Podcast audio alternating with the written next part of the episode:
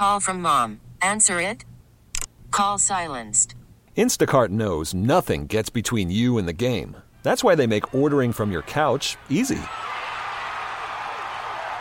Stock up today and get all your groceries for the week delivered in as fast as 30 minutes without missing a minute of the game. You have 47 new voicemails. Download the app to get free delivery on your first three orders while supplies last. Minimum $10 per order. Additional terms apply. We really need new phones. T-Mobile will cover the cost of four amazing new iPhone 15s, and each line is only $25 a month. New iPhone 15s? Only at T-Mobile get four iPhone 15s on us and four lines for 25 bucks per line per month with eligible trade-in when you switch. Minimum of four lines for $25 per line per month with auto pay discount using debit or bank account. $5 more per line without auto pay, plus taxes and fees. Phone fee at 24 monthly bill credits for well qualified customers. Contact us before canceling account to continue bill credits or credit stop and balance on required finance agreement due. $35 per line connection charge applies. Ctmobile.com. We get it. Attention spans just aren't what they used to be heads in social media and eyes on Netflix. But what do people do with their ears? Well, for one, they're listening to audio. Americans spend 4.4 hours with audio every day. Oh, and you want the proof? Well, you just sat through this ad that's now approaching 30 seconds. What could you say to a potential customer in 30 seconds? Let Odyssey put together a media plan tailor made for your unique marketing needs. Advertise with Odyssey. Visit ads.odyssey.com. You're listening to the Northtown Automotive Extra Point Show with Sal Capaccio. Brought to you by Northtown Automotive. Whatever you're looking for, you'll find it at Northtown. Shop online at northtownauto.com.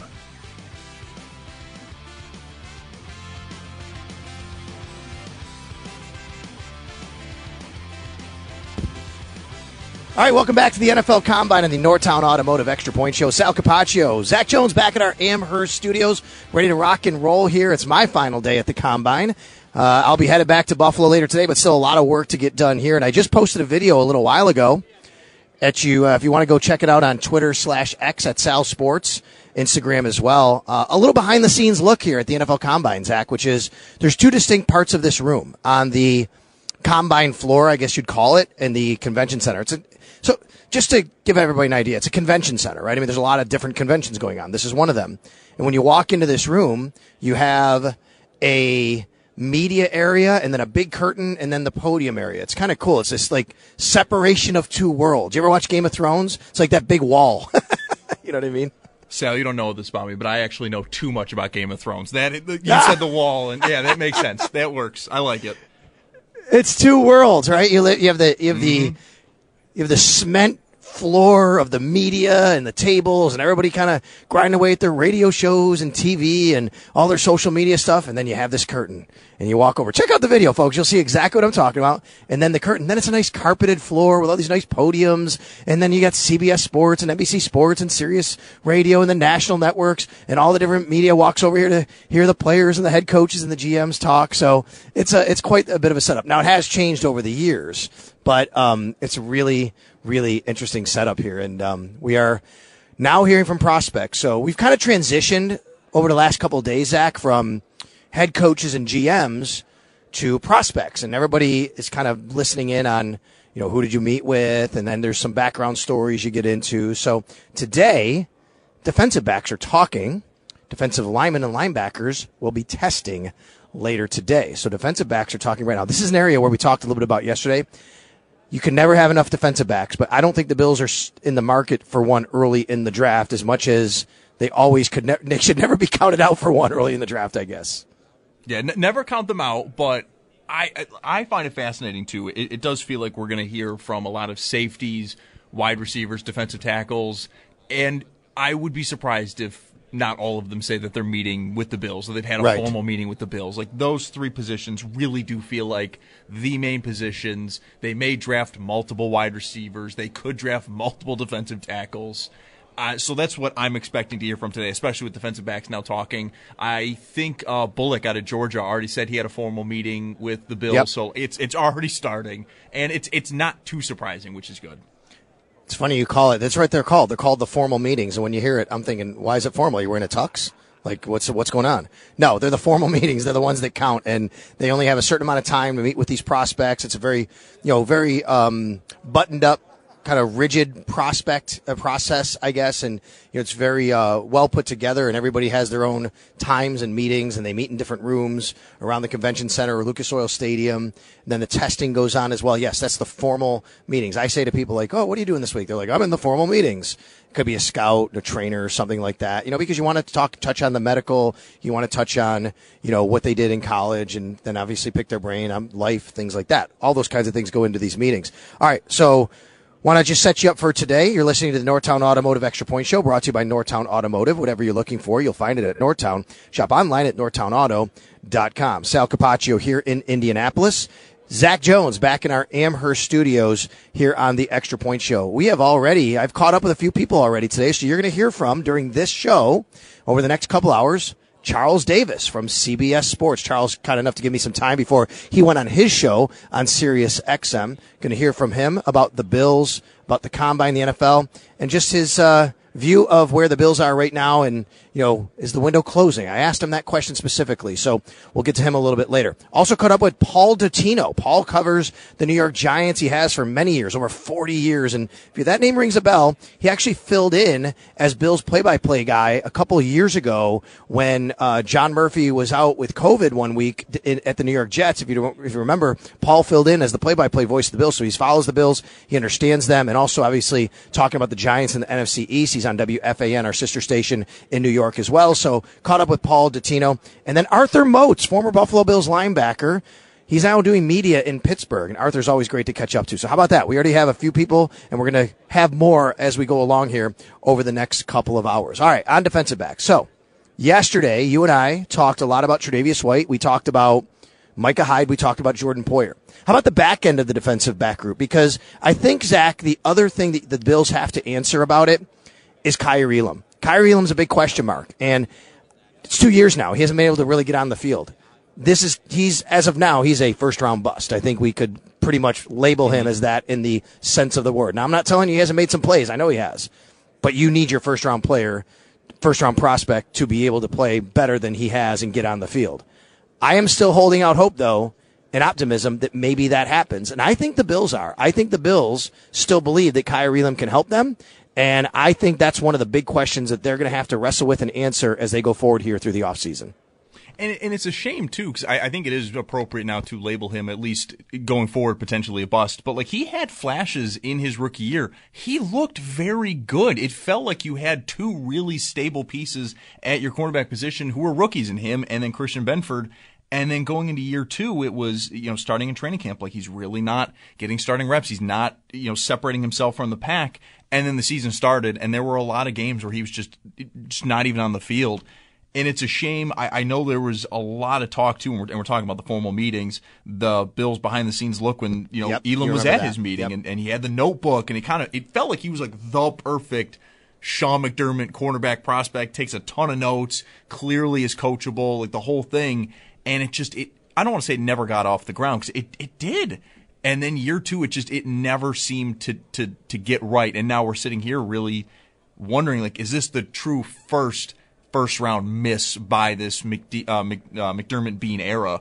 Because I mean, you could talk Cody Ford was a miss; he was a second round pick. Like Elam was the first guy in the first round where it it really does feel like a swing and a miss. You can always give us a call here on the Northtown Automotive Extra Point Show, and when we do it, take your call it is getting connected with our fans. Also brought to you by Northtown Kia, Western New York's number one Kia dealer. Shop online at northtownkia.com. 803-0550 if you want to jump on board. We could take your call about anything dealing with the Bills or whatever's on your mind, the NFL, prospects. Kaiir Elam coming to mind when I look at the DBs. They're talking today where the Bills might go with DB. We talked to Tre'Davious White yesterday. Really interesting situation with his contract and how they're going to handle that, his recovery from injury.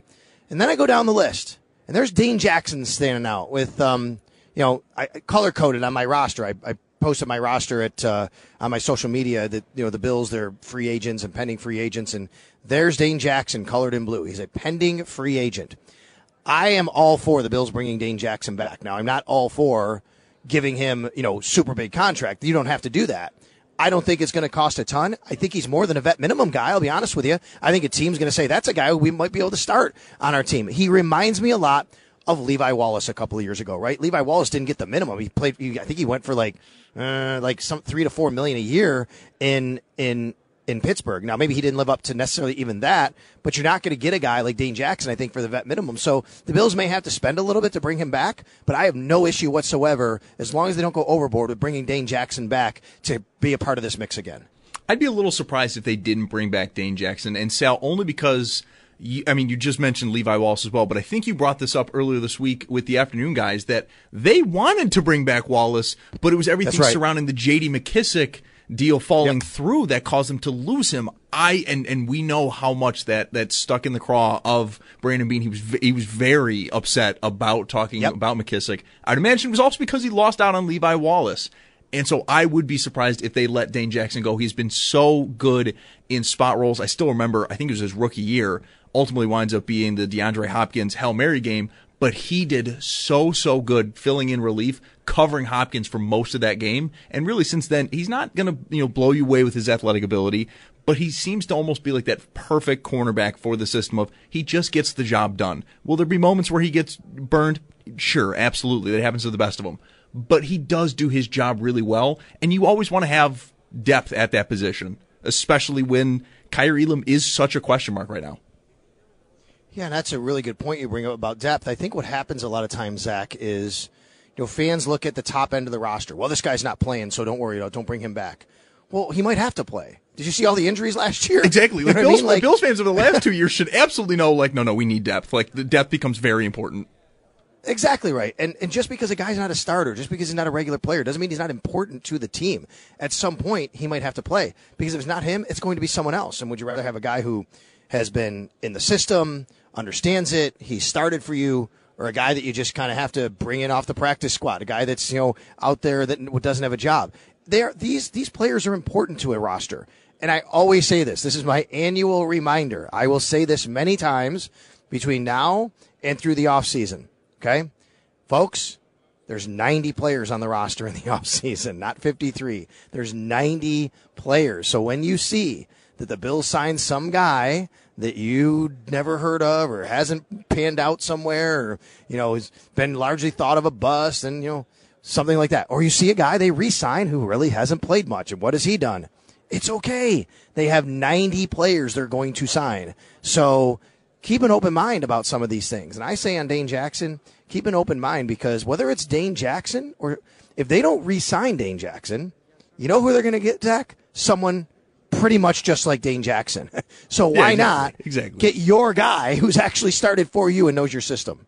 Exactly. We, we talked about that with with uh, coaching staffs earlier this week. That like yes. you bring back the guys you know, the guys you know you can work with that's the name of the game here because it, you know, it's million dollar jobs. You want to make sure you can work with these people. You want to make sure guys that are playing your system know how to play your system. And so, yeah, like you're right. If it's not Dane Jackson, it's going to be Dane Jackson light. I mean, it, it is, or maybe That's it's going to exactly be another right. fifth, sixth round rookie. It, but ultimately, it's going to be someone very similar.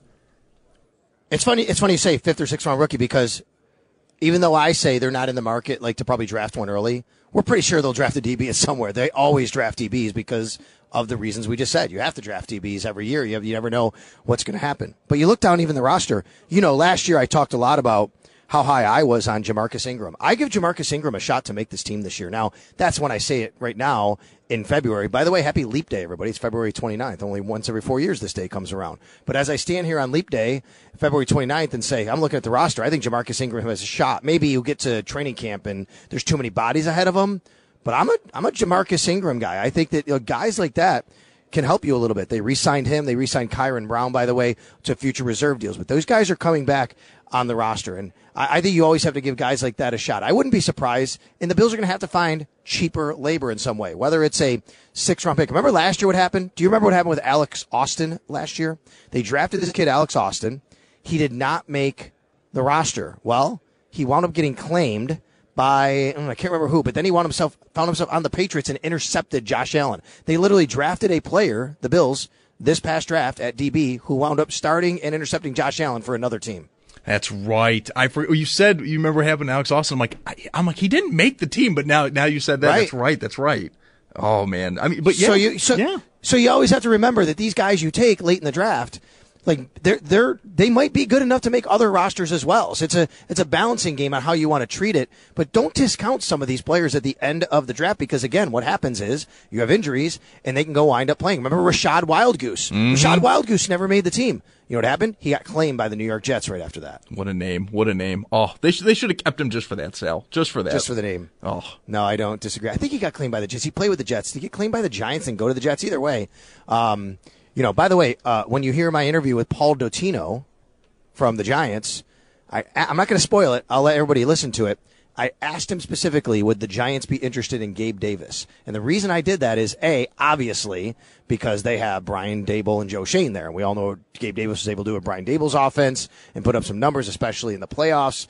But also because they have you know, some wide receiver questions in New York. So I asked him specifically, and his answer was very interesting. So I want everybody to kind of listen to that from Paul Dottino a little bit later. All right, Sal Capaccio, Zach Jones here from the NFL Scouting Combine in Indianapolis. A little while ago, I caught up with CBS Sports Charles Davis, who's actually standing up right now and uh, heading down to talk to somebody else because he's a busy man on Sirius XM. It's always great to catch up with Charles Davis. Does a lot of Bills games on CBS. Here's Charles Davis from earlier today.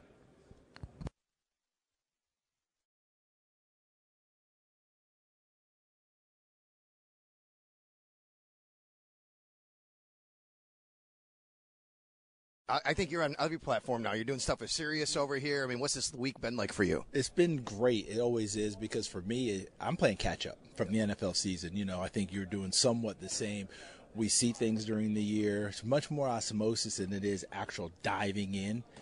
But now the starter's pistol's fired. So I'm doing a lot of diving in, but this is really great because I've read about all these kids. Now I get to see them move, see them work, and then, you know, I'll, I'll be able to compare that to tape as I dive in more.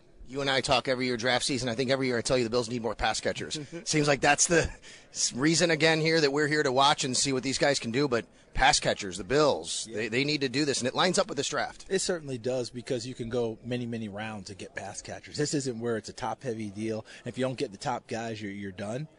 Amon-Ra St. Brown in Detroit was a fourth round guy, right?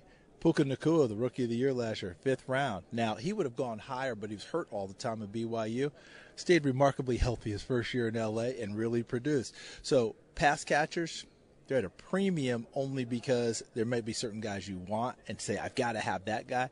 I wouldn't worry about that too much. There's a lot of them out there, and we'll go rounds one through seven, and people will produce. People always talk about the Bills' window closing with the roster changing over, but hey, as long as they have 17, I always say it doesn't matter. Is that the case? I agree. As long as they have him, because what you're also going to have is the free agent guys who want to play with a quarterback like that, right? You, you you have that building and the optimism, and it's just a whole different deal when you have that quarterback that people want to play for. If you don't have a season full of injuries, people are going to play hard. They're going to play well because they know that that quarterback can take them to the promised land. Awfully close again last year, even though they had a lot of bumps during the season, but they were that close in the playoffs. That tells you about this Buffalo franchise. And then, real quickly on the AFC East, you've watched the AFC a lot of football there. A lot of changes. Obviously, New England, a big change there. Feels like this year with the Dolphins, it's more about challenges than expectations. It certainly is because now everybody's on the, they're on the radar again. They're that team where you go, oh yeah, the Dolphins, they're a legit item. Playoffs two years in a row. Surprise the first year under Mike McDaniel. Not a surprise last year, and at one point they were trampling the league. Then people started to adjust, realize what they had to do, but even so, they still were a very good football team. They're going to add some pieces and come back at it, and, and we're going to see how it goes. Because if you're in the AFC East now, it's still Buffalo's division as far as I'm concerned, because they know how to play, they know how to handle a lot of those things. But Miami's right there. New England, we know that's a full rebuild. And the Jets, you talk about a mystery team. What happens if Rodgers plays the entire year? They remember that team won seven last year, and it didn't feel like it. Hey, man, I know you're uh, pressed for time, so thank you so much for this. Thank you for all your time. As always, it's always great. Good to see you. Charles Davis, CBS Sports. He's really uh, grown in his role as well. He was on Fox Sports, CBS Sports. He's at Sirius XM NFL Radio. You know, it sees the le- league through a, a different prism as well, and it's always good to get a, um, you know, a take or a, you know, a comment about you know where the Bills are from someone like that, as opposed to the people who are. We, sometimes we don't see the forest through the trees, right? As fans, as media, you know, on the team that we cover, we're so close to. He does, and I love what he said there. As long as they have 17, they're still right there, and the window is not going to close. Coverage of the NFL Combine on WGR is brought to you by Awaken 180 Weight Loss, fast, sustainable weight loss, then free support for life. Awaken180weightloss.com. And by Outlet Liquor, when you need to stock up, it's the place to buy a case. What's your outlet? Yeah, good stuff from Charles Davis right there. Talking about the AFC East, what are the Jets? I don't know. That's a good question. Uh, a this is a team that did win seven games without Aaron Rodgers last year. So if Aaron Rodgers is healthy, I do think I, I'm going to leave open the you know, thought of them passing the Dolphins. And I'm not going to go as far as contending with the Bills. I think they have some issues on the O line. They have to figure out. And I just think organizationally, there's a lot of things coming out that they're going to have to basically kind of get over. But I do think that the Jets could be the second best team in the AFC East right now. I mean, you can't discount them because Rodgers is their quarterback. They, but they need so much help on that offensive line. I was hearing Nate and Jeremy talk about it this morning too. They, they kind of are also giving off this vibe of a team that like, they really thought if Rodgers stayed healthy, they were going to win the Super Bowl. Yep. And they're just Yep. carrying it on to this year. And I just, like like Rodgers freaked me out going to the Jets, but they still had issues at the O line. Their wide receiver room is not that good after Garrett Wilson. Their defense it has regressed a little bit since being a very very dominant unit. That's typical. That's not out of the ordinary for that to happen. And I'm still unsure how I feel about Robert Saleh as a coach. It felt like at times mm-hmm. last year he wasn't really the coach anymore. He was just the mouthpiece that had to go speak to the media, and that ownership and, and Joe Douglas kind of were taking a more hands-on role there. I like what Douglas has done drafting wise. They've uh, usually their drafts are something I really really like. They usually take players I was a big fan of, but there's still there's so many question marks there for me. That just I, I mean Rodgers going to be 40 coming off an Achilles injury, in which most of the year he was telling fans, I don't know guys, like if we go on a playoff run, I'll be right back. And then like the moment they're out of the playoffs, he's like, actually I'm a few months away. Like I was never really going to play this year. So it just it, everything feels so performative from the which is not surprising. It's New York, I get it, but everything is so mm-hmm. performative from the Jets that just I cannot get a good read on them, and I don't really think that's how they want it, but that's just how they're acting. Did you see the story of the possible tampering from the Chiefs with the mm-hmm. Jets last year and the Jets looking into it? And in case you didn't see it, what happened was there was an interview that Mecole Hardman did, the wide receiver who was on the Chiefs, traded to the, went to the Jets and traded back to the Chiefs. And he did an interview, I think it was with Ryan Clark of the, the Pivot. And he said during the interview, it was just so like what went wrong with the Jets. And he's going through all these things, and he didn't like the special teams coach. He wanted to return punts, and they had an issue there. And then he said, the quote was that he, well, I guess paraphrasing the quote, I can't remember exactly. He reached out to Andy Reid and Patrick Holmes and Mahomes and said, "Come get me." well, then they did trade for him. they, they, they went to go get him. Listen, they went and got him. He's under contract Mm-hmm. with the New York Jets, and he's saying publicly on a on an interview that he talked with the Chiefs while he's under contract, and then the Chiefs traded for him. So the Jets are like, "Hey, wait a minute!" Everybody's thinking that's tampering. Like the didn't the Dolphins just get docked a first round pick for tampering with Tom Brady? That happened a couple of years ago. Remember that? Oh, yeah. They had that big um, expose on the boat and the meeting, and they got docked a first round pick. So it's like, hey, wait, that's tampering. And sure enough, Joe Douglas was asked about it when he was at the podium, the Jets GM yesterday. And he basically said, let's just say that, you know, it's something that we're looking into. So I think this could become a deal at some point with them. On top of the fact, much less that Mecole Hardman is now being kind of sort of accused of leaking offensive game plans to the opponent, specifically the Philadelphia Eagles when they played, which is a whole separate issue. I, I also like that the the game plans he was potentially leaking. I think Eagles and I think the Chiefs game was also one of those. Those were maybe like the, the Jets' two best games this year against Kansas City. Zach Wilson actually looked like an NFL quarterback, and they beat the Eagles. So he didn't do a great job at, at leaking plans. Right. But I, I'm fascinated by the tampering thing because Sal, you know, when I when I read the story, my my first thought went to, I wonder how many teams are texting Justin Jefferson, you know, like last week, Right. When there's like potential of like he may actually get traded. Maybe they don't keep him because like I, I guess there's reports that he wants to know what their quarterback situation's like. He wants to know where they're going. And I'm like, you know, maybe Justin Jefferson's not himself texting, you know, certain players, but you know somebody is texting him going, "Would you play here? Are you thinking about it? Would you would you do it? If we traded for you, would you mm-hmm. do it? I can, I can just text the GM right now, like something along those lines. And I'm like, you know that stuff happens. But it's because Hardman decided to go on a national radio show and go, "Oh yeah, it was totally happening." That everyone built it up. He kind of he said the he said the quiet part out loud. Absolutely, what absolutely. He said, and and that's a no no. Now I will say, I think there is a difference between, you know, during the season reaching out to another team and their head coach and star quarterback and admitting that you had communication with them about joining their team other than the one you're on versus here at the combine we're in the off season there's some contractual issues going on. But i would also say yeah justin jefferson's a different deal. Like hey unless the vikings give you permission don't talk to the guy you got guys that are going to be pending free agents. That stuff's happening now. Every team Mhm. knows you have to lay the groundwork. To start to talk to agents. You know, you're not necessarily allowed to specifically negotiate, but those kinds of talks are happening. By the way, it's a good time to kind of reset and tell everybody what the dates are for all of that. So we leave here from the NFL Combine now, and then the next thing on the calendar is the new league year. That starts on March 13th. It's a little bit earlier this year. It's usually the 15th, 16th, around there. It's the 13th because of the way the calendar falls this year. So that's when the new league year starts. So by March 13th, every team in the league can now be up to 90 players. Only your top 51 salaries count in the salary cap. That's that's important to remember during the offseason. You have 90 players, but only 51 count against the salary cap. But also what happens is starting March 13th, if you have an expiring contract, you are a free agent. March 13th comes around, bam, 4 p.m. on March 13th, you can now sign with another team. But what you also can do is starting on March 11th, your agent can actually negotiate deals with the other clubs. You can't talk player to club, but you could talk agent to club starting on March 11th. So there's a two day window in there. March 11th, that's when teams are going to start to be able to talk to agents of pending free agents. And then March 13th, they're allowed to sign them. So that's what's on the uh, schedule next as far as the NFL calendar. In the meantime, it's the NFL Scouting Combine here on a Northtown Automotive Extra Point Show. Sal Capaccio here in Indianapolis on the Indiana Convention Center floor. It's the NFL Scouting Combine 2024. Zach Jones in our Amherst studios. We'll take a timeout. We'll come back here. We're still going to hear from Arthur Moats, former Bills and Steelers linebacker, doing media in Pittsburgh, and Paul Dottino, who covers the Giants for the Giants Radio Network and WFAN. Keep it right here on WGR.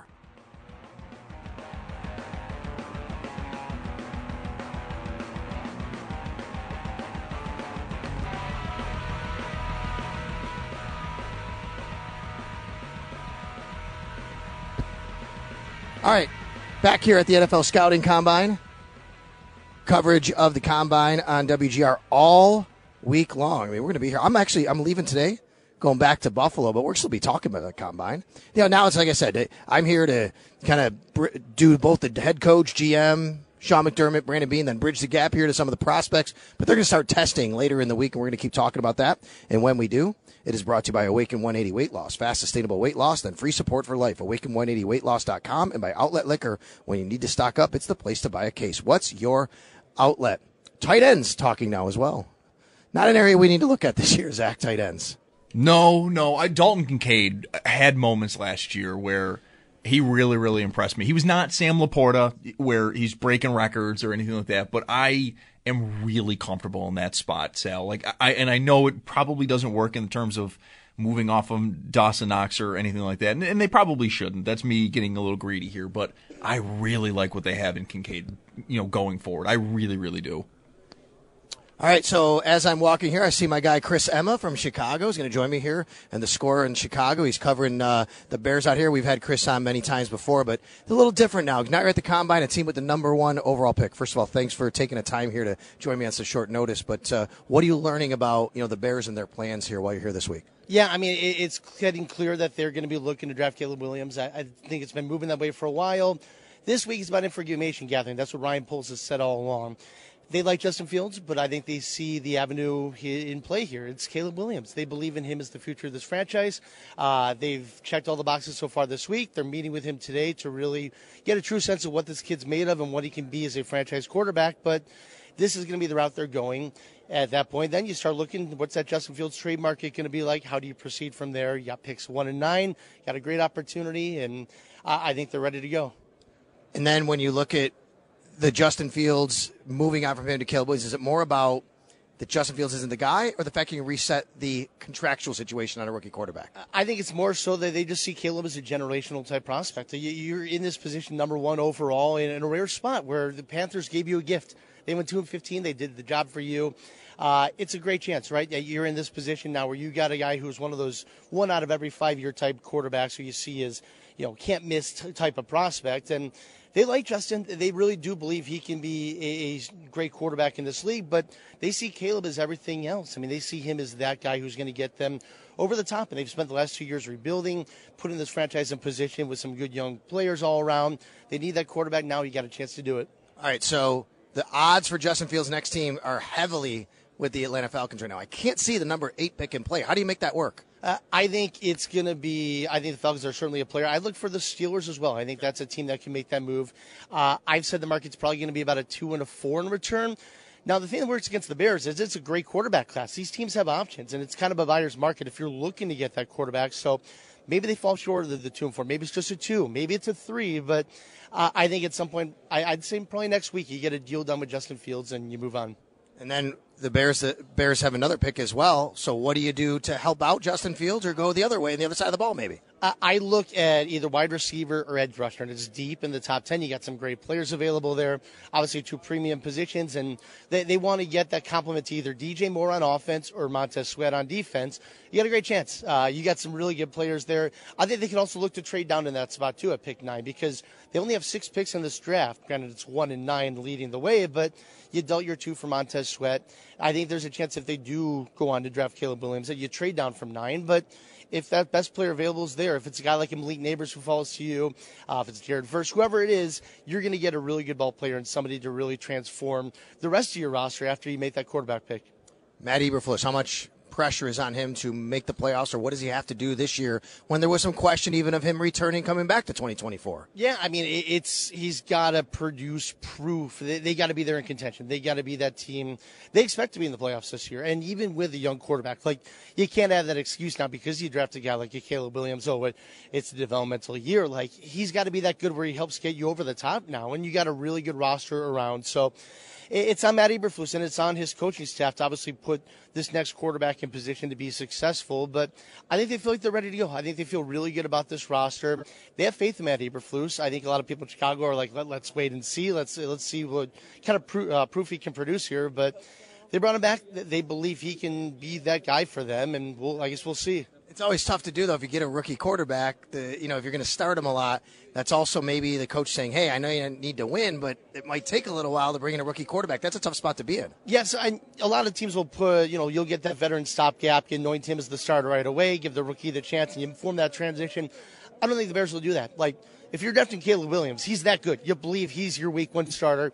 And now Matty Eberflus' philosophy is he wants to put rookies out there right away. So they'll sign a veteran stopgap, but I don't think they're going to have any kind of phony baloney quarterback controversy. Like, if they're drafting Caleb Williams, he's going to be the guy week one ready to go. They're going to expect him to produce wins and to help this team get over the top.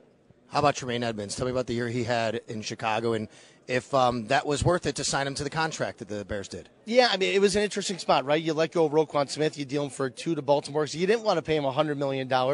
Baltimore, great organization, goes out and does it.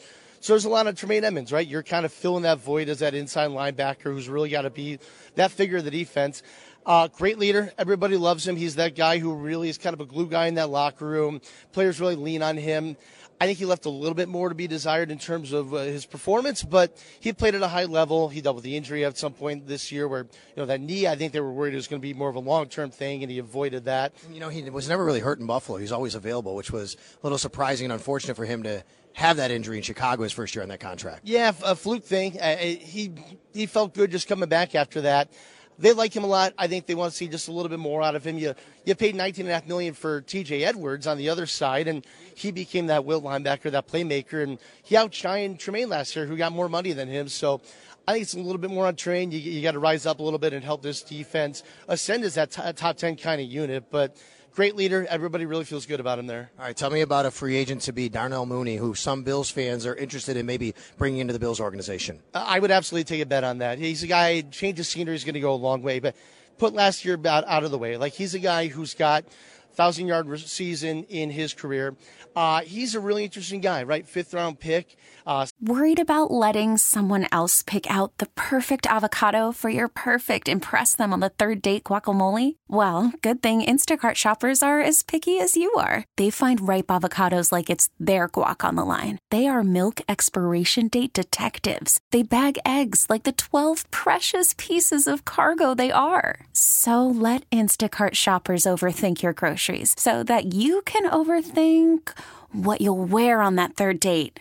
Download the Instacart app to get free delivery on your first three orders while supplies last. Minimum $10 per order, additional term supply. We really need new phones. T Mobile will cover the cost of four amazing new iPhone 15s, and each line is only $25 a month. New iPhone 15s?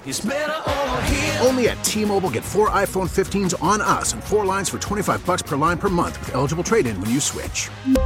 Minimum of four lines for $25 per line per month with auto pay discount using debit or bank account. $5 more per line without auto pay, plus taxes and fees. Phone fee at 24 monthly bill credits for all well qualified customers. Contact us before canceling account to continue bill credits or credit stop and balance on required finance agreement due. $35 per line connection charge apply. Ctmobile.com. We get it. Attention spans just aren't what they used to be heads in social media and eyes on Netflix. But what do people do with their ears?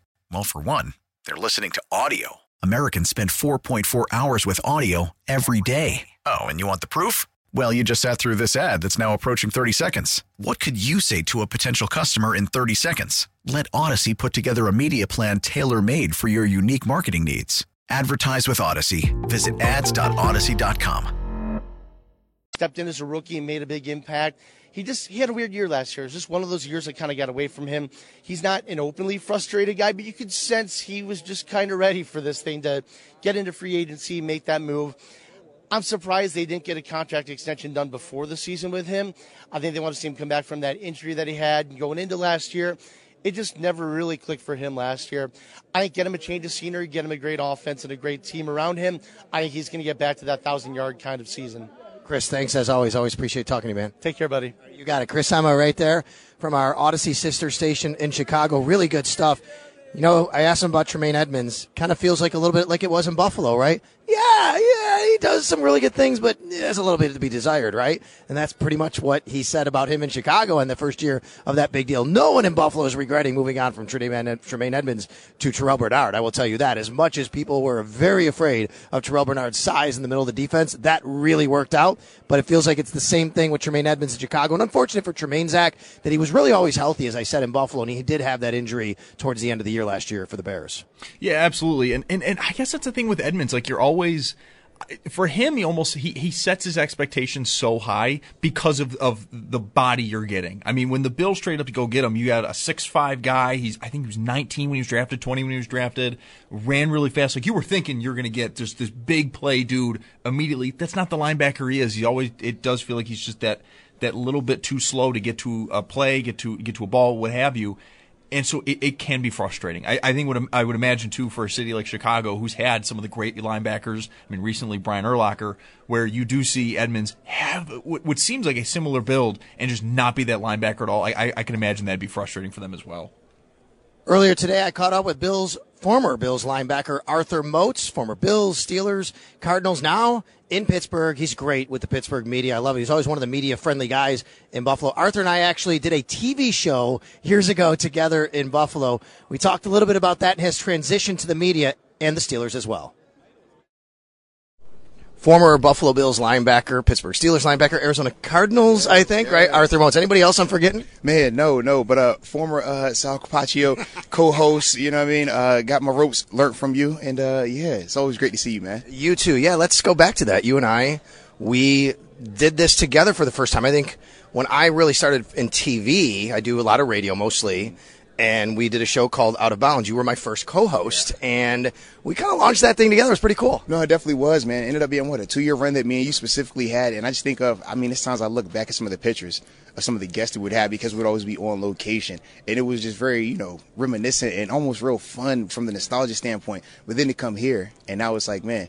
Since then to now, you're still killing it, man. I'm over here doing my media thing, and now it's just like almost like that cool, just man, being around the guys that paved the way for you. You know, you're one of those guys who opened the door for me. So it's like real, real, I'm real appreciative of it now. No, I appreciate that so much. And by the way, we are appreciative of our buddy Brian Jopp who got yeah, us. Absolutely, that, man. Right? So shout, out shout to out Brian, Brian, man. Definitely, yeah. man. He was the guy behind the scenes. You know, it doesn't get talked about a lot, yeah. but absolutely, man. That opened up a door. And when you just think about, you know, for a guy like me transitioning from the NFL a lot of dudes struggle with that. Yep. But because of you know our opportunity early on, I kind of was able to understand probably my third year that I wanted to do media when I was done playing. Well, so you were always a guy that was gracious with the media, and you understood our role. But what's that been like on the other side when you have to? People always say to me, "Well, you're on the flagship station. You can't criticize the players." That's not true. But you and I, we're just. It's maybe not my DNA to just go no, you know, scorched earth on guys, but. You have relationships. You have to be on the other side. What's that been like for you? Yeah, so that has been a, a very unique uh, dynamic, right? Because for me, not only have I, you know, had the experience of playing a long time in the NFL, and even with that, when you're criticizing players, they're sensitive about it, and rightfully so. And I remember how I felt at one time when an older guy had criticized me, and it was like it wasn't even anything wrong, but it was just the simple fact that a player was saying it and the way he said it. So for me, when I do it now, it's just I'm real cognizant of how I criticize it because I can't do my job if I'm not true and authentic, if I'm not giving you exactly what I'm seeing and how my brain would work in the scenario. But I also just try to understand the difference of attacking the player versus the player's performance and separating those two. And then at the same time, understanding that this guy wasn't intentionally trying to mess up. So I'm not going to intentionally crucify him either. I'm going to say certain things where it's going to talk about what went wrong because I always think it's easy to just say a player did bad or it's easy to just play, oh, he sucks. But it's like, well, why? And that's the part for me where I try to say, well, this is where I come in. This is where I can give you my experience, my expertise, because I did do this for nine years. So this is where I'm able to communicate it and kind of soften it up on that player, even though we're still seeing exactly what needs to be said. And that doesn't matter, you know, if it's a player that I played with or even, you know, in Pittsburgh, I still have coaches that coached me there that I talk about at times, you know. So even with that dynamic, it's a unique space, but it's fun at the same time because if you're being truthful and you're being fair about it, the guys are going to respect you. And I think that's the thing that I've been able to carve out. And this will be going on my sixth year now doing it. So it's been crazy, but it's been a lot of fun though. All right. Well, you cover the Steelers, and you're in radio. Tell everybody where they can find you first of all, and you're on the air, right? Yeah, man. So uh, when somebody want to find me, man, uh, Steelers Nation. Uh, so I'm on Steelers Nation Radio. Uh, Steelers.com is where all of the uh, media stuff is available to you. Um, and in, in wherever, wherever you get your podcast at, Steelers Blitz is what they call the show as well. Um, but I also have a podcast as well, man. And that's just, you know, you type in on YouTube, type in Arthur Moats, you can't miss it. It's everywhere. The Arthur Moats experience with Deke. Um, also for the Bills fans out there. Yeah. Got a Bills YouTube channel as well, man, where I cover some of the stuff surrounding them. Absolutely, man. You know I can't get I can't kick the habit. Still, you're still Bills Mafia in your heart. habit. You already know that, man. I got a Buffalo daughter, man. Come on that's now. Right, so right. 100%, man. So I definitely do all of that type of stuff. But yeah, the easiest way to find me, man, arthurmoats.com or just type in on YouTube Arthur Moats and you'll see all of my content. All right, so I got like two more minutes before you got to go back on live. Let me ask about the Steelers quarterback situation. A lot of buzz. Could they go outside what they currently have and try to make a play for Justin Fields? Ryan Tannehill now with obviously Arthur Smith in the building, but is it Pickett? What's going to happen there? So Pickett is definitely going to get the first opportunity in the sense of that's the guy that they still haven't moved on from because he's a first rounder from two years removed. But at the same time, Tannehill is very legitimate in play because of the Arthur Smith connection. Justin Fields, depending on how everything plays out with Chicago, and it is looking more and more like Caleb Williams, what they're going to do, that could potentially also be in play. And then we're still trying to see what happens with the Russell Wilson scenario because if the money can be right, we're talking about getting a player that would be a definitive upgrade over Kenny Pickett in this time. But until we know that information about Justin Fields and Russell Wilson, I don't think they're going to do anything, you know, that what I would call splash worthy per se. So that's why a lot of the people within the organization do feel like it's going to be Kenny, at least in some capacity, getting his first opportunity. And from there, man, you know, you're just going to have to believe that he can continue to develop. He's done certain things that are good, but the hard part for him is just consistently being on the field. Every time, you know, you're thinking he's going to show you a run, he gets hurt. And that was a part of what happened at the end of last season where Mason Rudolph comes in and then, you know, leads to the playoffs. We obviously Steelers lose to the Bills in the wild card, but that's, you know, been a part of Kenny's dynamic. Have a good performance, get hurt, miss, you know, four games, and it's just hard to fully evaluate him. So that's kind of where we are right now, but I'm hoping that he does develop because you know how it is, man. When you come into this league, it's very challenging, very difficult. And for me, I just want to see everybody do well because it's a dream. Hey, thanks for doing this. No, man, I appreciate you as always, man. Great seeing you. Let's go, man. Likewise. I love it. Arthur is he's so great, man. Great to catch up with Arthur Moats, former Bills linebacker. You know his claim to fame, right, Zach? He was the guy that uh, I mean, I say it like that. It's you know, it's, a, it's an unfortunate situation. He he broke Brett Favre's starting streak because he sacked him, and Favre got hurt on the play when he Mhm. was a player for the Vikings, and and that was you know what Arthur kind of like you know he he was a, a name out there because of that on that play. Yeah, and it's one of those things. Like maybe not necessarily anything he did. It was just it was Brett Favre's Iron Man streak, which Yeah, yeah, right. Was was Man an streak, that's right. unbelievable run for no reason.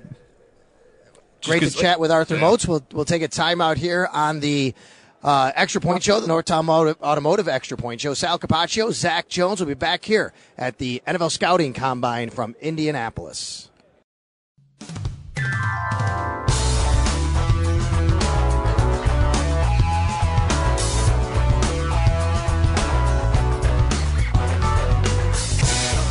Welcome back to the Northtown Automotive Extra Point Show here. Zach Jones hanging out in our Amherst studio. Zach Capaccio over at Lucas Oil Stadium in Indianapolis covering the NFL Combine. And today we do have safeties beginning to speak to the media. And a number of players have already said they have had formal meetings with the Bills, including Miami's Kamren Kinchens. I always, whenever I see his name, I want to say Kitchens. I feel terrible, but it's Kinchens. Uh, Javon Bullard, I believe, as well. USC's Calen Bullock. So a number of safeties are meeting with the Bills. This also goes along with defensive linemen saying yesterday they also had formal meetings with the Bills, including Texas's Byron Murphy. I did not see though if T'Vondre Sweat said he met with the Bills. I I really hope he did. He's not somebody I necessarily want to take in round one. He's more of a big body, you know, run stopper. He's just going to you know cover up space. But potentially at 60, I would love him for the Bills. I did want to bring up real quick though here. We we, we only got a few minutes here, but I wanted to bring up what Chris Emma was talking about with Sal there just a few minutes ago with the Chicago Bears and Darnell Mooney. I think he would be an absolutely fantastic addition to the Bills roster. You saw in 2021 had over a thousand yards, four touchdowns. Didn't really do too much in 2022 or 23, and that and that is frustrating to say the least if, if you're Mooney. But he is somebody I think would add immediate speed for the Bills, and I don't know if he gets back to that thousand yard pace that uh, Emma was talking about, but if he could just be a really really good complementary piece to a first round pick the Bills or first or second round pick the Bills get this year and Stefon Diggs, I think he would add so so much to this offense because he would add a speed element they really have been missing really since John Brown left.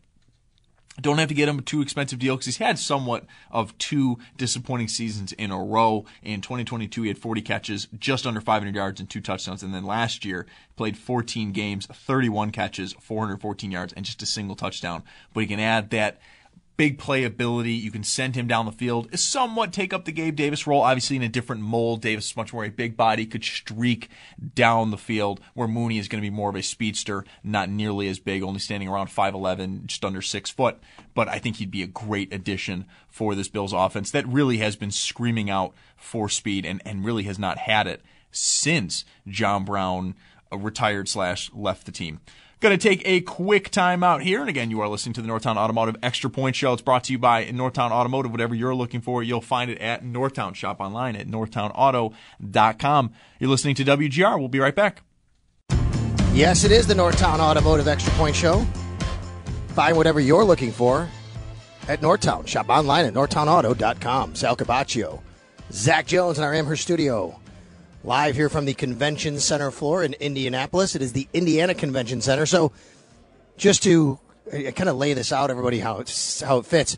I think there's a misconception that everything is at Lucas Oil Stadium when it comes to the combine. So you hear me a lot of times say, live from the convention center. That's because that's where we are for all the media and the prospects and the talking and all those things. The testing happens at Lucas Oil Stadium, the 40 yard dash and those things that you see and catching balls and throwing balls. That's all at Lucas Oil Stadium, which is actually not necessarily. Atta- I think there there might be an actual attachment to it, like a walkway. I'm not positive on that. I don't want to misspeak, but Zach, it's very. It's like right across the street, literally within less than a football field. You can walk from the edge of the convention center to the edge of Lucas Oil Stadium. I think there's a corridor that might attach to it. Actually, I would be surprised if there wasn't because they've had the combine there for seemingly my entire life, and like every time I watch it on TV, you can always kind of see that big hallway where like the coaches and GMs are walking. So I'd imagine there would be, but yeah, I mean, uh, I saw your video with the convention center too. It looks exactly how I picture Yep. it in my head. It looks exactly how I would picture it. Just everyone's got a little booth and it's a everywhere. huge convention center. Oh yeah, oh yeah. Yes, and like this is just one big room. Like I just walked out a little while ago. I had a couple of things to do and people to talk to, and I walk out into the main corridor, and there's like three, four main corridors actually, and there's rooms and there's conventions going on for different kinds of things, not just the NFL Combine, and you see tons of different ballrooms. This is just one ballroom in this convention center. It's a huge convention center. Indiana is a big convention city, and there's a good reason for that. And that's because it's centrally located, right? It's in the Midwest. Mhm. It's not hard to get to from a lot of the major cities Chicago, Cincinnati, Cleveland, Buffalo, New York, whatever. Even if you're coming from LA, okay, yes, but from LA, it's better to go here than New York, right? Yep. It's a centrally located, you know, venue. And that's why I never liked the idea that's been floated around the last couple years that they'll move the combine to LA or move it around the country. No, keep it here. This is a great location. They do it right. It's a great city. It's a good nighttime city. There's plenty of restaurants. There's lots of hotel rooms. And we're all kind of used to it. And I know you shouldn't just do something because that's the way you've always done it. But in this case, don't move the combine NFL. And I know that they've re signed, I think, through 25 or 26. Like, it's staying here for a little while. Eventually, they may say, no, we need glitz and glamour of LA and make this more, even more of a TV show. I think that would be a mistake based on all the really great stuff you can do here based on how many people can get here easily and do their jobs. I, I would agree. I would agree. It's it, and it's also it's just it's become a staple. Everyone knows where they're going when they get there. They've been doing it for I think uh, over two decades now as well. And yeah, like it, it you you said it perfectly too. It's in the middle. It's easily accessible for everyone. Like you said, even if you're coming out from LA, it's closer than New York. I will tell you though, Sal. I think the other reason why they shouldn't do it, you've already made the draft into a huge TV show where it goes to different cities. I was somebody I didn't like that they that they moved the draft out of Radio City Music Hall in New York City. I loved that. That was my childhood. But now that you've done that, you you've moved it to Mhm. different cities. You've really made that like a whole week. It's Right. up there with the Super Bowl like, in terms of just media just descending on one city. Don't do that with the combine too. It, it, it we got two months now to the draft. Hold your horses. Let's keep it in Indianapolis. Then we'll do the glitz and glamour with the actual draft. I, I don't I don't think it's needed to do it for both. Hey, speaking of that, fill me in here because I've been here in Indy and concentrating on football stuff. Mhm. What do have we ever figured out what the tent pole event was? As the way it would describe that the Sabres arena and Buffalo could host or hold or something like that in the NHL. Like, wasn't there talk of that a few days ago when all the news came out about the renovations? Yeah, I, and I get, there's nothing that's come out. I think the the leading, I guess, theory is that it's going to be the Four Nations uh, face off tournament in 2025. That that's what the event's going to be because there's no All Star game Really? next year or anything like Okay. that. So that would have to be what it is. I think that's really cool. I'm all for that. Yeah, that would be very cool, actually. And like they're starting that. Net, wait, so it's twenty five. So it'd be, it would be next year. Like they'd right away do do something like that. You think like that would be um, something right away that they would do? Because would they not want to wait until the renovations are complete, or are the renovations I think the renovations will be then? complete because I think that was what their the tweet Okay. was was that they wanted it done for the 2024-25 season. Okay. I wonder Oh, how wow. fast that would Okay, that would because take the new though. roof we're talking about mostly. Yeah, that, that well that was what I was Is it the new roof and the scoreboard, right? Yes, yes. What do you think about the new scoreboard? Oh, thank goodness. thank goodness. I'm I'm all for it. You're bringing a bigger new scoreboard. I mean, I'm I'm ready just for renovations. You like it? Like the way it Center. looks and yeah, I'm I- all for it. Yeah. Yeah. Does Toronto have the same similar scoreboard with that, like the, the stuff underneath? Somebody gave showed me. I thought I saw a tweet or a picture of Toronto's scoreboard looking kind of similar or something like that. I don't know if it was just a markup or if it actually is. With you know the the you have the big scoreboard and the four sides, and then Mhm. underneath it you have extra televisions, if you want to call it that. Yes, yes, and yeah, I'm I'm all for that. I think for me too is you want to be able to see it from every angle when you're in the arena, and so I, I think that would Right. work. I think that would really work. The biggest scoreboard I've seen in NHL arena is Tampa. It was a year ago. The Sabres, ironically, Sabres are in Tampa tonight. Um, but I was in Tampa last year during winter break. We went down there and we went to the game, Sabres Lightning. And my God, Zach, that scoreboard is like, it's like Dallas' scoreboard in football. It just extends over the whole ice, essentially. Oh, I now uh, that's the thing though too. It, like, have we gone too far? Like, that's when you have to ask the question of like, have have we have we have we flown too close to the sun? Pull it back. Let's not do that. I, I will say one team who has done that. It's a college team, uh, Texas Longhorns, who I'm a fan of. Darrell K. Royal Stadium used to have a scoreboard that I think it was the south end of the stadium.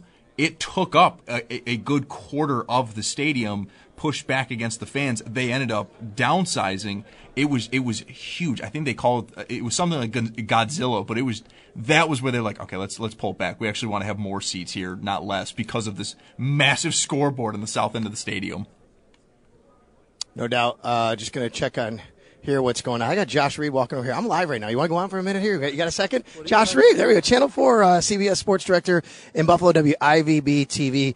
Uh, you love this time to kind of get some of the backstories. Now you guys do the, the top 30 prospect files on Channel 4. People can find that. It's always good stuff. What have you been finding out about guys you're interested in uh, that maybe might have surprised you or is pretty cool? Well, one of the things today that we've kind of learned is the, you know, the safety spoke today. And we know the, the Bills obviously have kind of put that need off for a little bit now. Um, talked to four different safeties, for the higher end safeties in this draft class, and um, – asked them all if they had met with the Bills, and all four of them to a man said yes, and they met formally with the Bills. As you know, you can meet with a team informally or formally. I believe it's 45 formal meetings that teams get here at the NFL Combine. I always wondered if formal meetings meant you have to wear a tuxedo. I don't Well, think so. Of course, absolutely. Now you now you can wear a tuxedo T-shirt and get away with it, but yes, no, they so they, yeah they've spent at least a minimum of four formal meetings on some safeties, and I'm sure it's more than that, but. You know, that's a position of, of need for the Bills heading into the draft, so that it's going to be interesting to see how that all plays out. No doubt. So one thing that kind of has grown for me from here, and I get the sense listening to Brandon Beane and Sean McDermott, they feel better about their cap situation internally than what we've made it out to be externally about the team. Well, and I think that lends itself to the idea of the argument that the cap number's not really real. Right. I mean, I think some people believe that it's just a made up number. I, think there's somewhere in between. Um, yeah, it is pretty interesting. I thought uh, Brandon's answer the other day when we talked to him about how he couldn't help but smile when he heard the final number and how much it jumped. Um, yeah, it definitely helped them out in the cap situation that they're in, but it still comes down to what we're doing here right now and this NFL draft. This upcoming draft, they have a ton of draft capital. They got to get younger. The roster has got to get younger. They're running, they've got some veterans that are running on fumes, might be a little harsh, but they've got some guys in the tread on the tires starting to wear off quickly. So they need to, and they need to get some influx of youth that can actually play and get on the field immediately. Um, and they and they have the draft capital to do it. And then finally, we come into this thinking wide receiver. They're going to be showing up here in the next couple of days. They're going to be testing how dialed in on you are on that group specifically. I love the wide receiver group, and so, I mean that's no shock because everybody you ask about the wide receiver group around here, they absolutely rave about it as being one of the best draft classes you know that we've seen in a while. And that's not just you know there's the big three that everybody talks about, but then after that, you've got guys you know the, guy from the kid from Oregon is a guy that everybody talks about, Franklin, and you got Thomas down at LSU, two guys who a lot of the draft analysts believe will be sitting around there. Keon Coleman's another one. They'll be sitting around there at 28, roughly. You know when the Bills come up on the on the clock. But then you you hear some of the national guys, and they say, look, the Bills may be smart to wait until the second or third round because the depth of this draft class. Now, I know for sure that our friend Jeremy White hates to hear that. Well, what he would like is the first round, the second round, and the third round. I'm pretty sure the Bills aren't going to go that route, but um, there's plenty to like about this draft class, and we're going to hear from them tomorrow. I'm really interested to hear what they have to say. One of the things that has really stuck out to me about this year's combine, okay, yesterday was the first day that we heard from the prospects, and it was the defensive linemen, right? So we had the defensive tackles and edge rushers. Today, we started out with the safeties. Yesterday, I don't know that I saw one gold chain or one kind of bling instrument around anybody's neck. To, today, the safeties got up there and they were all iced out. They had their numbers around their neck. They were. Uh, it, it's. It just shows you the personalities sometimes the guys up front and the guys who are playing in the back end at safety. Now brands NIL, right? I mean, this is uh, the, the the personalities. It used to be putting all these guys in a box, and you don't want to see any of that. Now it's like we want you to show us our personality. We want to know what kind of person we're getting. We love that stuff. A hundred percent. I listen to um, a tight end group. Obviously, not a group that the Bills are probably interested in this draft. But I was standing around listening to one of the tight ends talk, and to be honest with you, I didn't even look at his name. He was talking uh, with a couple of reporters about the NBA and Michael Jordan versus LeBron James. And of course, he's much younger. I don't know that he ever saw LeBron play or Michael play in per- definitely didn't see him in person, right? But he he was having a a debate with one of the reporters about LeBron versus Michael, and it was just it was good fun. And that's to your point. You want to see some personality in what these guys bring. All right, so are you guys going to do the top 30, right? You're going to have that coming up on WIVB starting next week? Yeah, we'll do the 30 prospects in 30 days. It starts in two weeks from now. We'll run down 30 players that we think would be a good fit for the Bills. Obviously, it's going to be a lot of wide receivers, safety, defensive linemen. I think everybody kind of agrees that those are the three spots that they really, really a little more pressing needs for the Bills. But yeah, that starts in two weeks, 30 prospects in 30 days, and it'll run every day at 6 o'clock. Thanks for doing this, man. I appreciate it. Absolutely. Thanks for grabbing me. I love it. I love it. Get my coffee now. You got it. Uh, this is Josh Reed, WIVB TV, Channel 4 Sports Director. Of course, Buffalo Kickoff Live. I'm a part of that show uh, Sunday mornings and other times uh, on Channel 4 back in Buffalo. It's a great point Josh just brought up, and we were just discussing. You know, we have talked, and I've asked so many people, Zach, as I walk around, what's the difference in the combine? You know, how it's changed over the years. That part has changed too, which is, I remember early combines, it's like, you want to see these guys get up there and be buttoned up and don't say anything you know, don't say anything that's going to cause headlines. And, you know, people try to stir it up and do that. But you know what I love now? Seeing these guys and their personalities. You want that. You, hey, what are you all about, man? Like, t- t- NIL, brands, you're endorsing stuff now in Mhm, college, mhm. you know, and it- it's great. I think that is awesome. And I think the Bills are one of the teams that really do embrace that. And what the Bills mantra is, they say, we want you to be yourself in our building. And we hear that from players. Sean McDermott and the Bills organization scored very well in that recent NFLPA survey. And one of the reasons why is I think players feel like they can be themselves in that building. And that starts here. Oh, absolutely. And and I, we we hit a period in in NFL like drafting and scouting where it just became like I want you to be as fake as humanly possible. I want you to give like the most PR coached answers possible.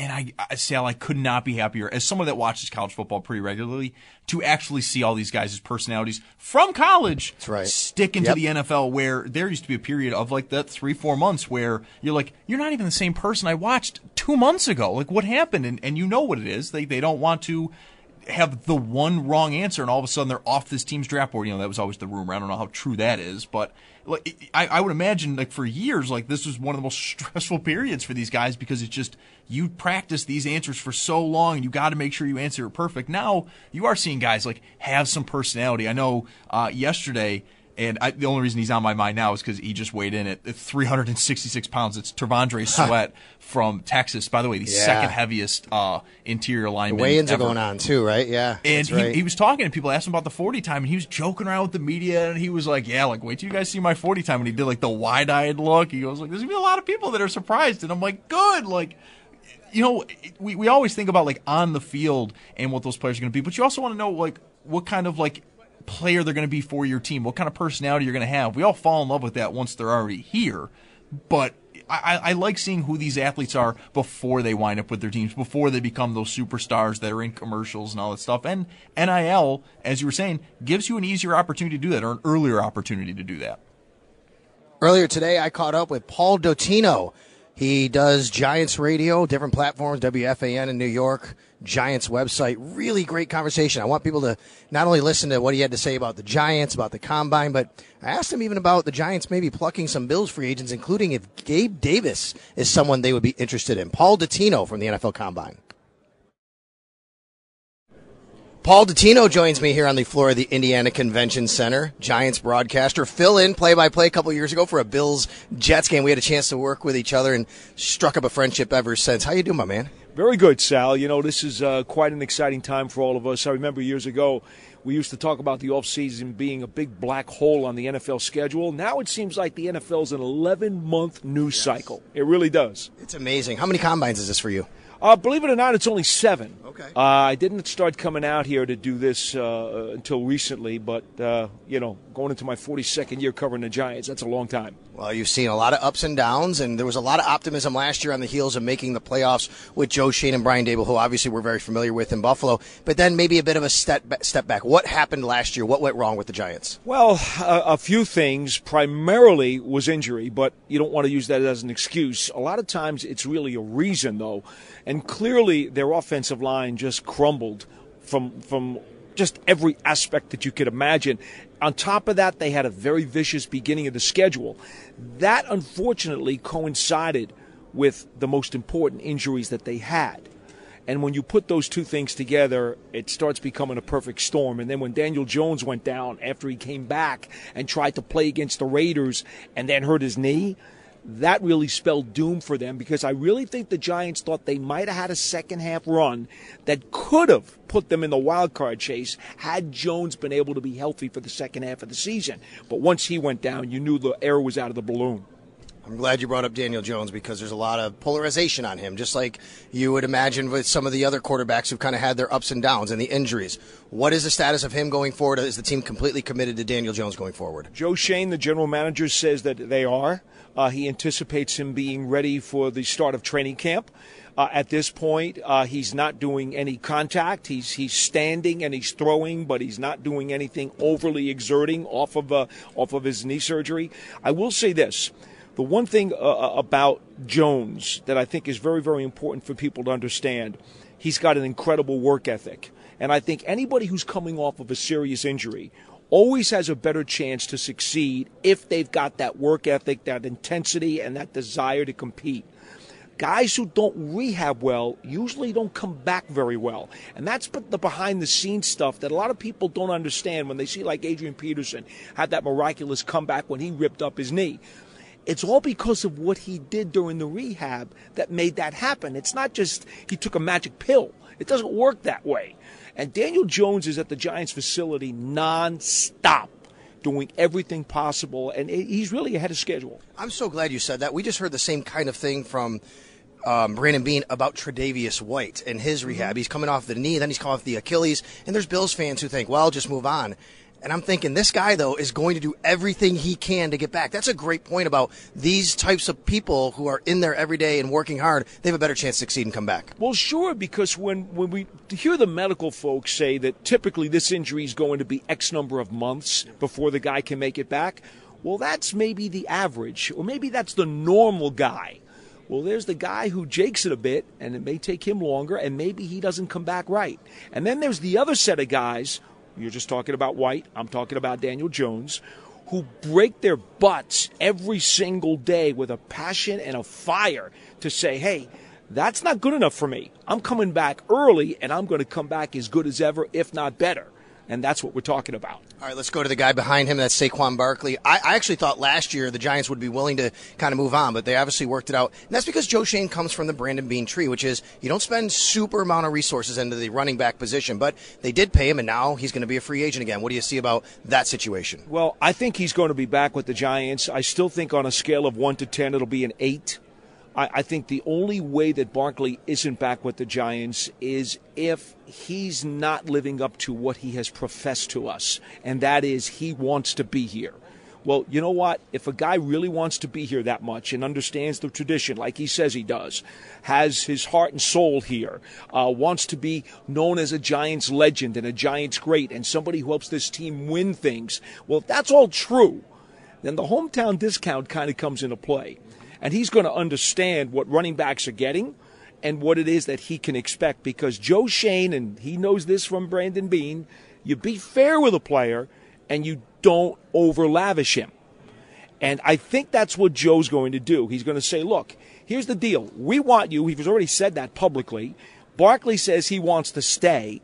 I think they'll find a way to make it work. But I also believe that if Barkley doesn't hold true to his strong desire to stay and decides the money's more important than his true feelings, well, you know what, what that does, because money talks louder than anything else in this world. That that's the only way that I see him potentially going somewhere else. I just don't think it's going to happen because I think Barkley really wants to be a giant. He also, and, and you guys know this, you've seen him still doing a lot of marketing stuff. He's still a sponsor uh, uh, attraction. He still does a lot of endorsements and so forth, with all due respect to other cities. You do it with the Giants. Even if you don't win a Super Bowl, you get a lot of that stuff.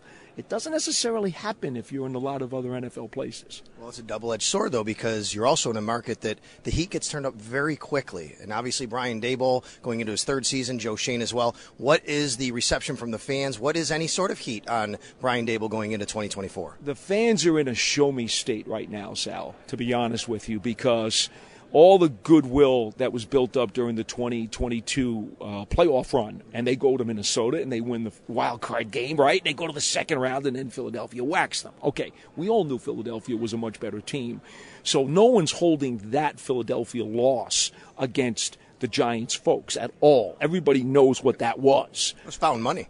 I mean, it was just the thrill of getting there and then winning a game in Minnesota was enough to make everybody ecstatic. Well, what does that do? It raises expectations. Well, when you raise expectations and then don't meet them, now you have that big loud thud. Well, that's what's happened with the fans right now. They don't want to hear the reasons why the Giants had to take a step back. All they see is that the Giants didn't do what they were hoping for last August. So they're getting really, really restless, and they're in a show me state. Joe Schoen and Brian Daboll have tried to explain to everybody that progress is not linear. There will be steps back as you try to climb the mountain. Whether or not the fans want to hear that is another story. Nobody has patience. You understand that, Sal. So I think it's important that the Giants are are at least a middle of the pack team this year to try to at least soothe some of what the fans are feeling right now because there's a lot of anxiety. It reminds me of the Buddy Nix quote who said, Nobody wants to hear about the labor pains, just show me the baby. Yes, exactly. and, and, quite frankly, I'm glad you and I don't have to deal with that. No, no, that's no doubt about it. All right, uh, before I let you go here, just your 30,000 foot view of what you see in the NFL right now, the NFC East actually with the Cowboys, the Eagles, the Commanders, you know, and, and where that all stands with them, some of the moves they have to make on how the Giants to compete there. Well, I, I think the first things first. Let, let's start with Dallas, okay, because I think they're in the best position of the four teams in the division. Uh, I, I'm very anxious to see how they're going to manage their money.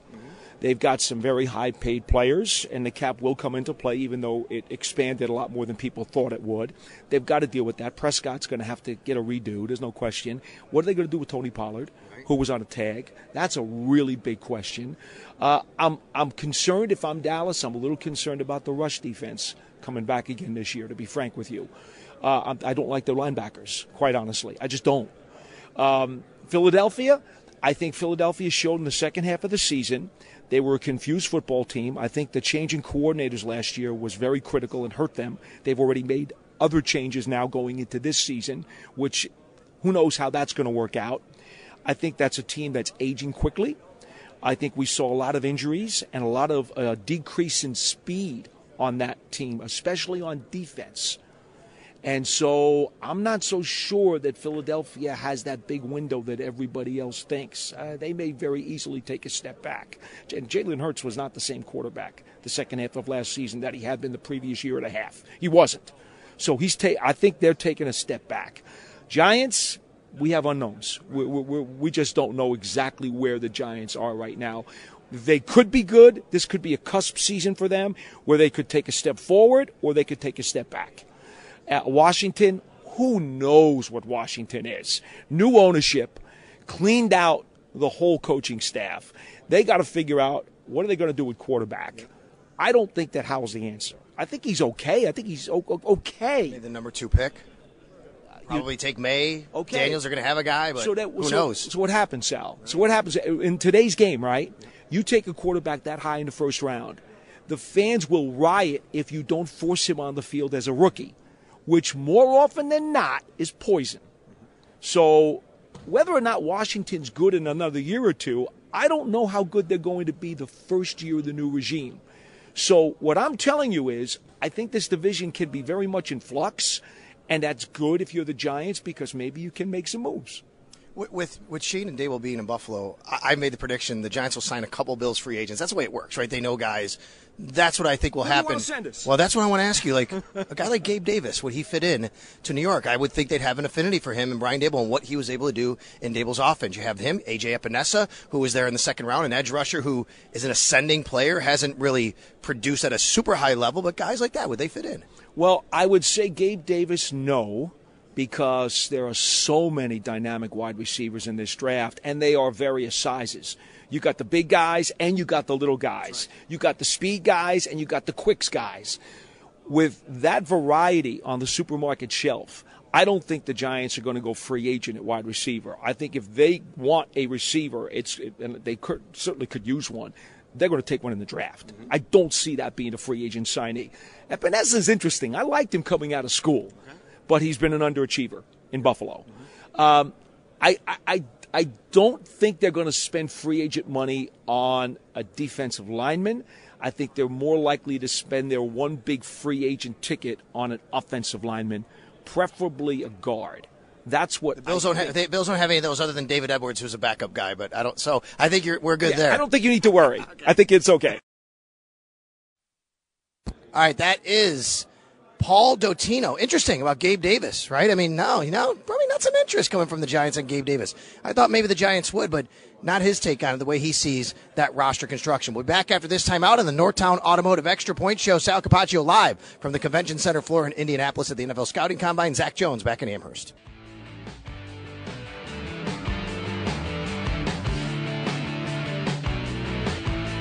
All right, back here from the Indiana Convention Center, Sal Capaccio, Matt Bove, NFL Scouting Combine. I say Matt Bove, Matt Sal Capaccio and Zach Jones, but Matt Bove joins me right now. And Matt and I, we've been um, hitting up the Always Game Day in Buffalo podcast. We've talked to some really interesting people over the last few days to get a perspective about the league and different teams. Yeah, I think for a second you snapped into podcast mode. I there. did. You were like about to do an intro to a new episode of the podcast.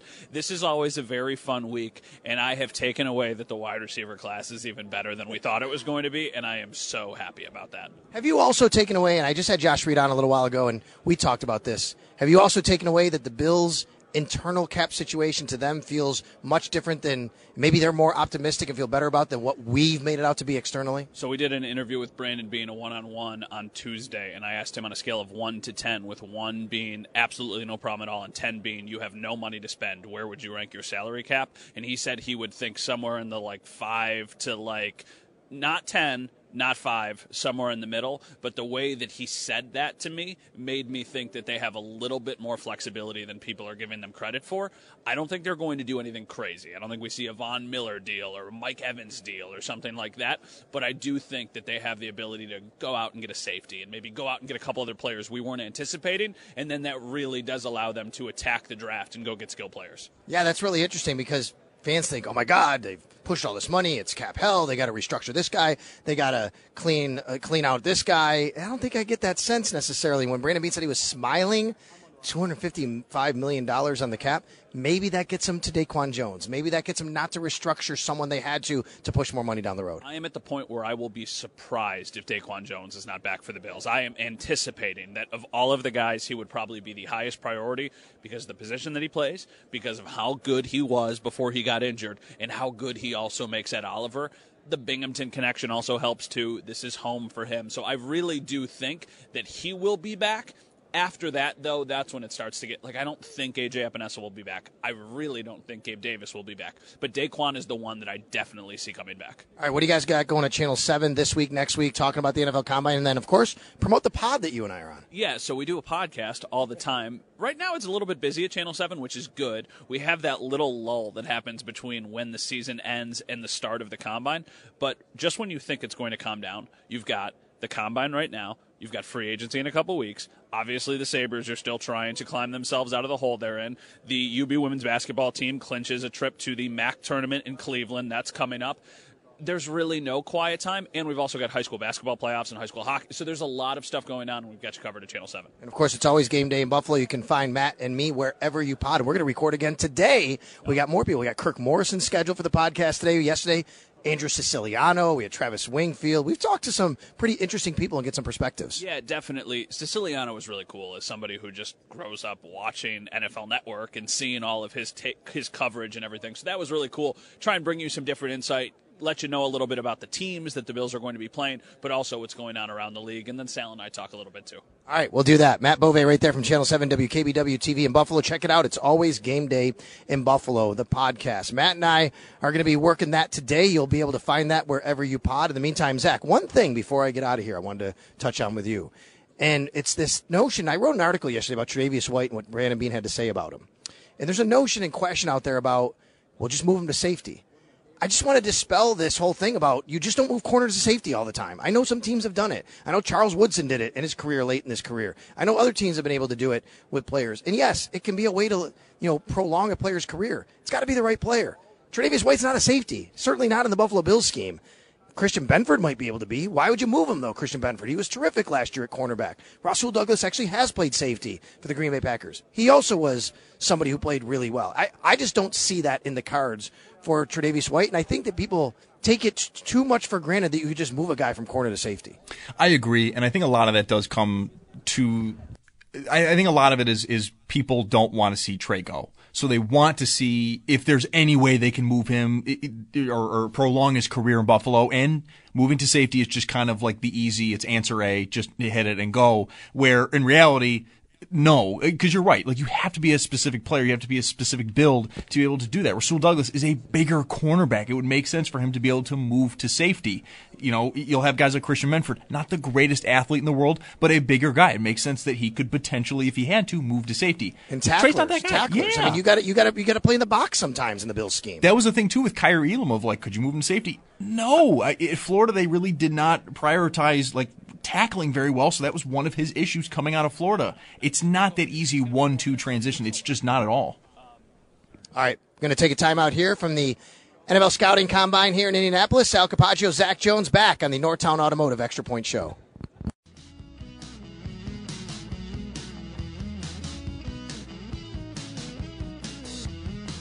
Jayden Daniels should be the guy. If I were the Chicago Bears right now, I would take Jayden Daniels out of LSU.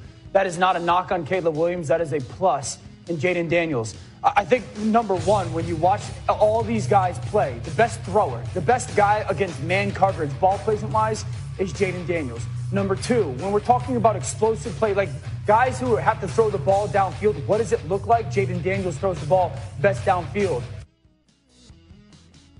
That was Dan Orlovsky earlier this morning. I think that was on Get Up today. And I just, Josh, I, I just, I feel like we're having prospect fatigue here. I really, really do. With these guys, I'm not. I, I know. I, I don't know why, I'm, I'm glad it's me and you talking because, like, you have been somewhat down on Caleb Williams. I just I I think he's going to be good. I just don't think he's first overall good. Like look at USC. Like it wasn't like he was elevating them to this I- I am- crazy good level. I'm glad you're bringing that up because that's a key thing for me. That man was willing that team to wins that they did not deserve. Their defense was bottom 100. They should not have won the games they did. Now, was he bad at times under duress? Yes. The Notre Dame game specifically. He Right. is not a perfect prospect. I've said it a few times on air. I think guys like Andrew Luck, Trevor Lawrence, I even was telling you this morning, I thought at the time coming out of Clemson, I really liked Deshaun Watson. I kind of like them all more than I like Caleb Williams. I think a lot of the 2018 draft class as well. I was a big fan of most of that 2018 class, namely Darnold, Lamar Jackson, and Josh Allen. But this just feels like we've heard about this guy now for realistically three years. Because when he was a freshman at Oklahoma, he popped off under Lincoln Riley. He was amazing. Wins the Heisman his sophomore year, and then junior year, it was just the you know the hoopla of Caleb Williams, second year at USC. Are they going to make the playoffs? He's clearly a prodigy. The whole thing. And I think that's the big problem is is we're having this prospect fatigue of we've heard too much about him. I mean, it it and it feels like it's every draft season of just we get to this point and everyone's actually terrible. You're actually wrong that you ever liked any of the any of these guys. They're all bad. And this is what happens, Josh, when all we do is just stare at tape and film and pick and prod at every single piece of their game or their character. You eventually come away hating the guy. Right, yeah, because you you pick everything apart and you find all the negatives because you want to make sure that you're not going to pick someone that's bad. Exactly. And then you're like, wow, this actually this guy's really negative. Mm-hmm. When when you're overlooking all the great positives. So that's where I'm at like with Caleb Williams because I'm like, you know, Caleb Williams is like uh it's hard because I, I don't really like him at one.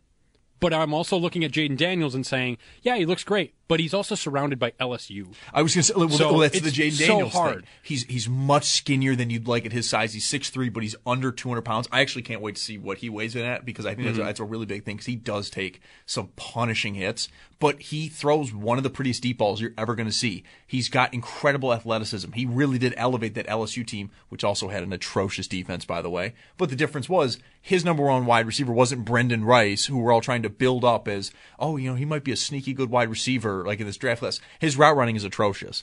Where Jay Daniels has two guys at wide receiver who both are likely going in the first round. Right. Yeah, I mean, you have it, it's Rome Odunze and not Rome Odunze. No, no, he's he's got um, Malik Nabers and Malik then Brian Nabers. Thomas Jr. Yep. Yeah, I knew Brian Thomas Jr. I, I always get Odunze and Nabers confused for some reason. I don't know why. They're the two three. Yeah, You're always talking but- about them together. But I also look at somebody like Drake Maye, and he is kind of the scenario of you look at how USC is, where it's like Caleb Williams and then what else? With Drake Maye, it's kind of the same thing. It's it's it's almost the But- exact same thing. His stats got better, or his production got better once Tez Walker uh, rejoined the fold for North Carolina. Right. He had to deal with issues of, of transferring over, and the NCAA said no, that's not okay. And then like week six, they're like, actually, never mind, that's cool. And then he popped off. Tez Walker's also somebody who I would think is like a fascinating idea in like the third, maybe even fourth round. His name is somewhat dipped a little bit, Mhm. but it, you know he he threw 38 touchdown passes his first uh, year as a full starter for North Carolina as a redshirt freshman. This year he only threw 24. And I just, I don't know. I'm, I'm hearing Merril Hoge out here talk about he's actually not that athletic. He's too erratic. I'm like, he's too erratic. His team's awful. Right. And wh- Yeah. what do you mean not that athletic? He's a smaller version of Josh Allen. He runs around a ton. He extends plays. He takes big hits. He's willing to dish out hits.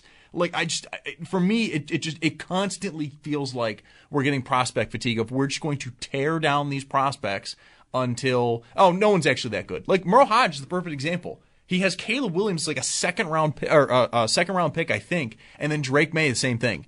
And I'm like, enough! Like this is ridiculous. yeah, that's that. This that's a little too far. Yeah, because then great. I would love to know who any quarterback you've ever had is like a first round pick. I want you to go through it. And even then, when he was talking about Williams, he was like, "I've watched four games."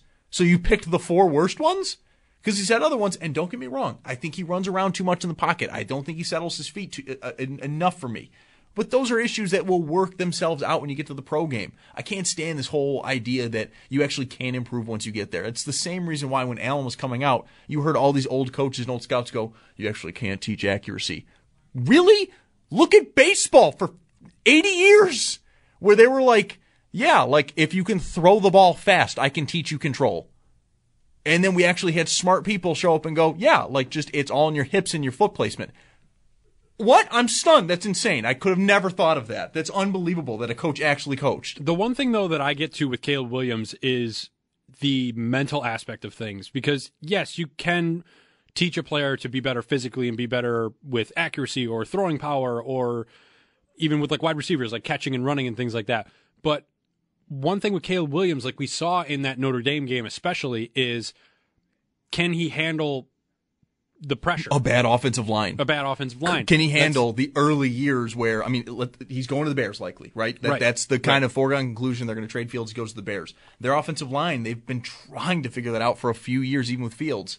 Mm-hmm. And he's going. And Fields is very mobile too, so that's Yeah. where it's like, yeah, Fields has kind of succeeded because he can get away from that pressure. yeah. Now Williams, is a better thrower coming out of the draft than Fields was. right? But Williams isn't as mobile, in my opinion. He's not as fast. That that, that is Yeah, absolutely correct. right. Fields is a burner. Williams is much more. He can get away. I I do compare him a little bit to Patrick Mahomes in that sense, where he's not going to blow you away with his forty time, but when he gets open, he he can go and he can extend plays. But that's where I just wonder, like, yes, you can kind of teach that, and obviously just you know make your team better and Mhm. figure things out that way.